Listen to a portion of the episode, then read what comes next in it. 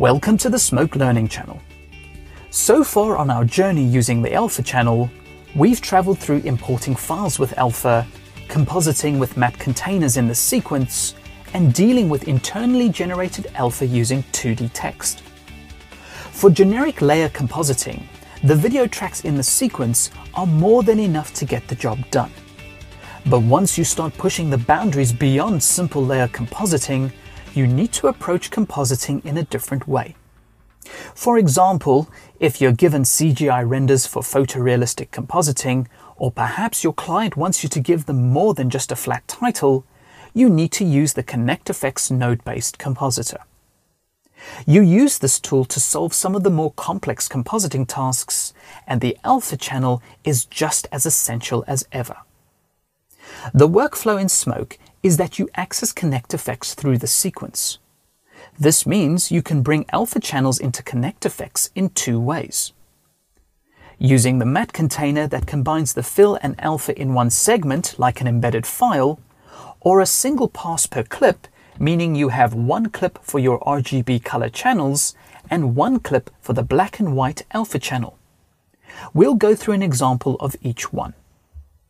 So here we have a sequence with a matte container on the second layer. To take this into ConnectFX with its background, hold Command and multi-select both segments. Click the Effects button to bring up the Effects ribbon. Just before we enter into ConnectFX, I just want to bring something to your attention. You will note that Generate Composite is ticked. Smoke is assuming that you are going to composite the two segments together, so it will create the right settings to blend the sources in ConnectFX. So when you click Create ConnectFX, you enter into the node-based compositing world and Smoke has created an action composite for you and your sources are now blended together. Just for show, if I select the action node, the result in the viewer is the combined composite of the background and the matte container. More interestingly for this video series is what Smoke has done to the matte container in ConnectFX. Comparatively, you have a single node much like the original file with an embedded alpha. There are two outputs coming out of this node. The first output is the RGB color channel and the second output is the alpha or matte channel. It is worth pointing out that the blue color always symbolizes the matte or alpha channel in ConnectFX. This is represented in the colors going in and out of the nodes as well as the connection between the nodes. When a node is connected like you see here, the top half of the thumbnail shows the color channels and the bottom half of the thumbnail shows the alpha channel. Please take note that this is not a bug or corruption. Now with the source node selected, the first thing you will see in the result viewer is the RGB color channel. Press F4 to allow the viewer to cycle between the color channel and the alpha channel of the selected node. For terminology's sake, the result view is the color channels and the OutMatte view is your alpha channel. Now let's move on and look at a scenario where I have separate clips for the color channel and the alpha channel. This is without the use of the matte container. So in this sequence, I just have the RGB channel clip on the second layer. Select the graphic and the background using Command and multi-selection. I will now click the Effects button and choose to create ConnectFX.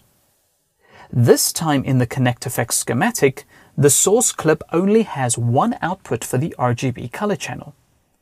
By design, Smoke also feeds the same RGB color channel into the matte input of action. This is something we will need to rectify in a moment. To bring the alpha channel source clip into ConnectFX, just locate it in the media library. You can drag it directly out of the media panel and drop it into the ConnectFX schematic. So here you have the RGB channel source clip and the alpha channel source clip. Both of them only have one output. Remember what I said earlier, anything to do with alpha is always blue in ConnectFX. But looking at the alpha clip, the output is not blue. Currently, Smoke just sees the source clip as a regular RGB clip. If you were to drag a connection from the alpha clip into any blue matte input, then the connection will turn blue. This means the source is now being used as the alpha.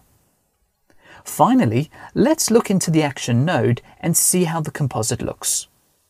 Double-clicking the action node will bring up the result in the viewer as well as the action controls. Straight away, you will see a problem. The graphic is not keying through to show the background. The issue we have is that we have to tell Action how to use the alpha correctly on this specific graphic. Switch to the Media menu and select the first media input. The thumbnail on the left shows us that the RGB channel is seen, but the alpha or matte channel is off. This is because originally there was no alpha channel with this source. To enable the connected alpha channel clip, switch the matte on.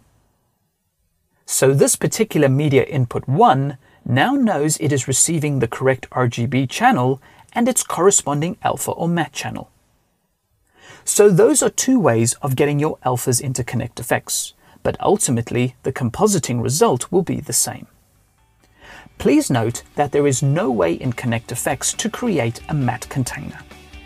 If you wish to do so, exit Connect FX and create it using the Create Matte Container option via the Tools menu. In the next video, we look at the alpha inputs and outputs of ConnectFX nodes, as well as getting your alphas out of the Action Compositor. Thank you for watching and please subscribe to the Smoke Learning channel for future videos.